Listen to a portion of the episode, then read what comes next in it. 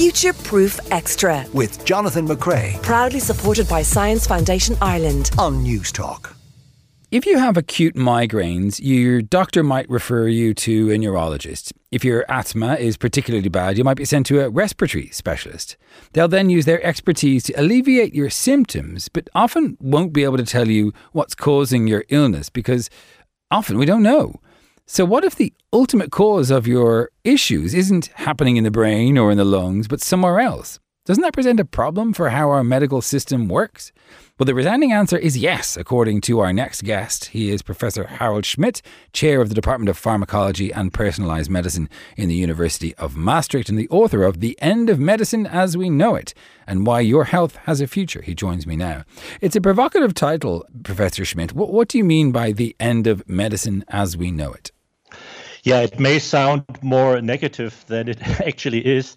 Uh, it basically means that we are at the beginning of a real revolution in medicine, which a lot of futurologists think is uh, much more important than renewable energy or industry 4.0 because it's i mean what can be closer to ourselves than our body and our health and if something really substantial is changing there, then this this must be extremely important for our societies. And it's actually very much connected to what you say that in the moment we have an organ-based medicine. So for every organ, we have a clinic, we have a specialist, yeah. and even a research discipline. So neurology, neuroscience, neurologist. Yeah, exactly.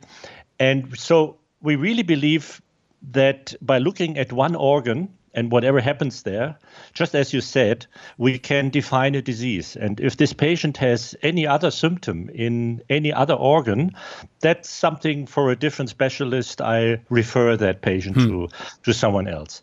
But we know, for instance, and also what uh, you said is absolutely correct, we hardly understand any disease with respect to its cause. So uh, we only left with treating symptoms in most cases. So, for instance, high blood pressure is a very good case. 95% of all patients with high blood pressure are diagnosed with primary hypertension, which means, in normal language, your blood pressure is elevated, but we don't know why. So, those patients get medications that dilate blood vessels, most of them. And then, of course, the symptom elevated blood pressure disappears but we don't treat blood pressure so that everyone has the same blood pressure. We treat it because it correlates with the risk for a stroke or a myocardial infarction. Mm. And most patients with high blood pressure actually don't get a stroke or myocardial infarction, actually, about 90% of them. And of the 10% that get one, this type of medication only prevents maybe two of those 10, so eight still get their stroke or their myocardial infarction. So we call this uh, the number needed to treat. How many patients do I need to treat in a certain disease with a drug so that one patient benefits? And in this case, it would be one out of 50. And for some drugs, it's even worse. It doesn't mean that people should now stop taking their blood pressure medication, but it means don't rely only on your blood pressure medication. Yeah and don't be happy with that. Go deeper, also do other forms of prevention, and research will actually in future probably no more call it uh, hypertension. We will actually come to the roots and actually treat the causes. I thought we were in the golden age of medical discovery, um, or at least a renaissance of it. Is it fair to say that we don't understand the causes of most systemic diseases?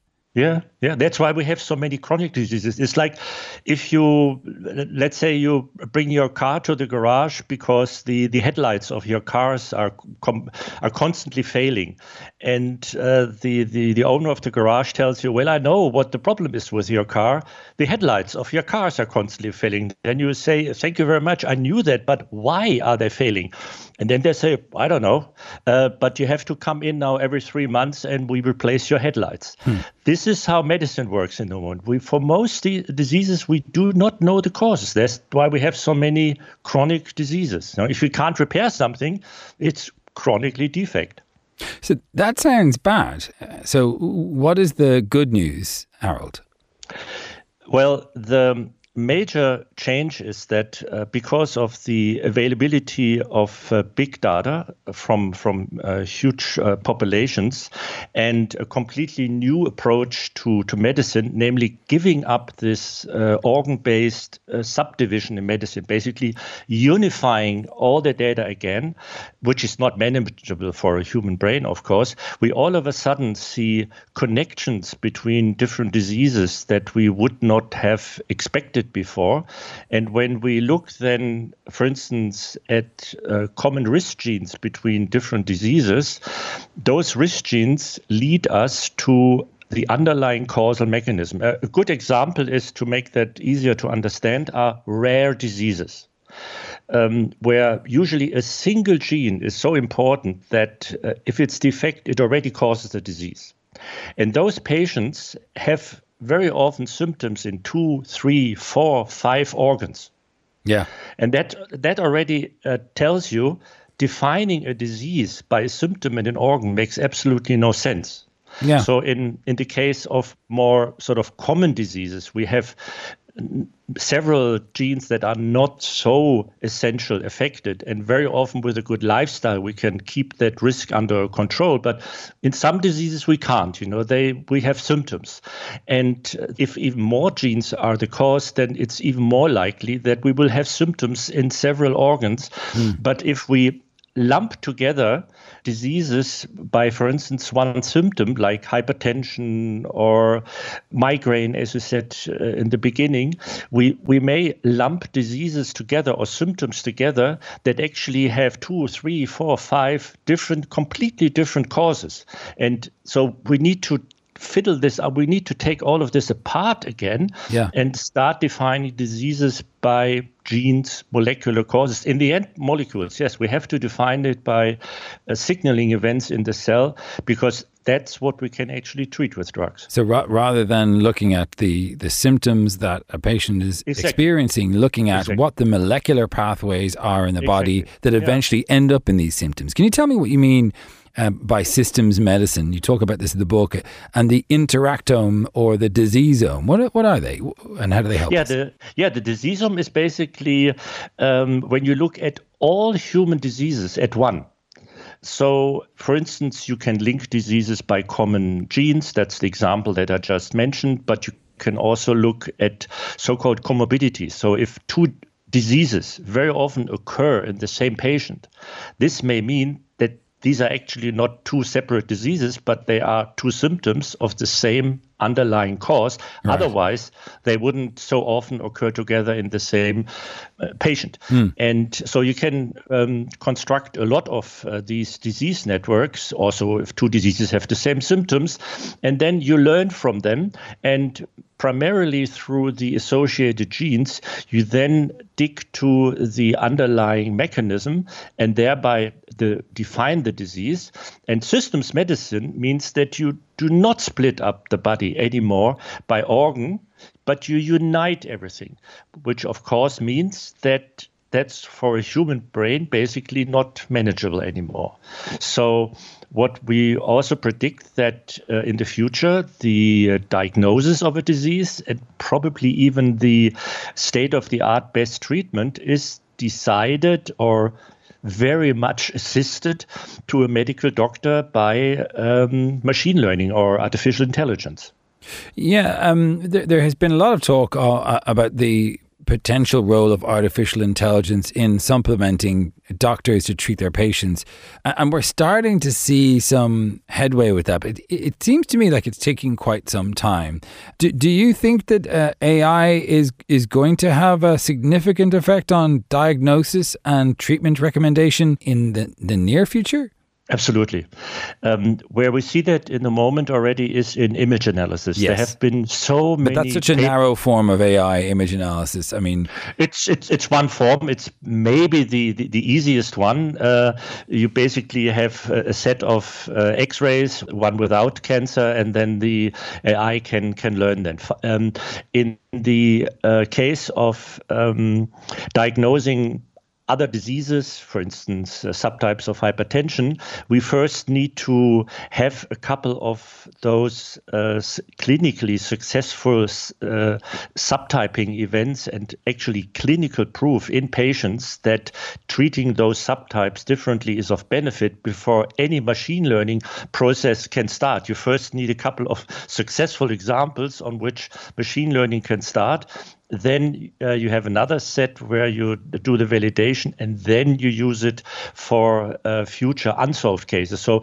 with respect to disease mechanisms, that's a little bit early. That's where, in the moment, this new form of research is working on this systems medicine or network medicine research.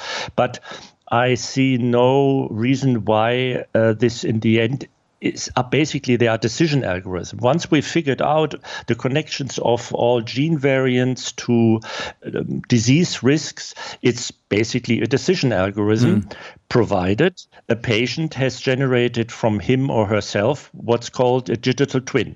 I think that will be eventually needed, you know, with some handwritten notes from your GP and some PDFs. Uh, an algorithm will never be able to predict for you personally what your risks are. So I would uh, suggest to everyone in the moment get your personal genome sequenced, of course, together with some uh, human genetic uh, advice that you don't overinterpret that.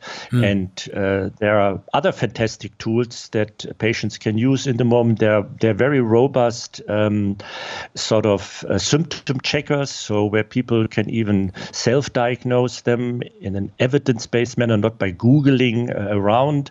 We see more and more digital application for self therapy, for instance, in depression or obesity and so forth. So we will see more and more of that that. Yeah, and I'm, i mean, uh, I, I, see a, a, a, lot of value in in taking control of your own data, getting your genome sequenced, and then allowing some AI to be able to identify what the likelihood of a certain drug um, is for working, or identifying what what the dosage might be for you personally based on on on uh, evidence. But what about a, a database of biomarkers? You're talking about you know all of these diseases uh, that it may have different it may have different causes in the body or may be linked and we and we're not quite sure.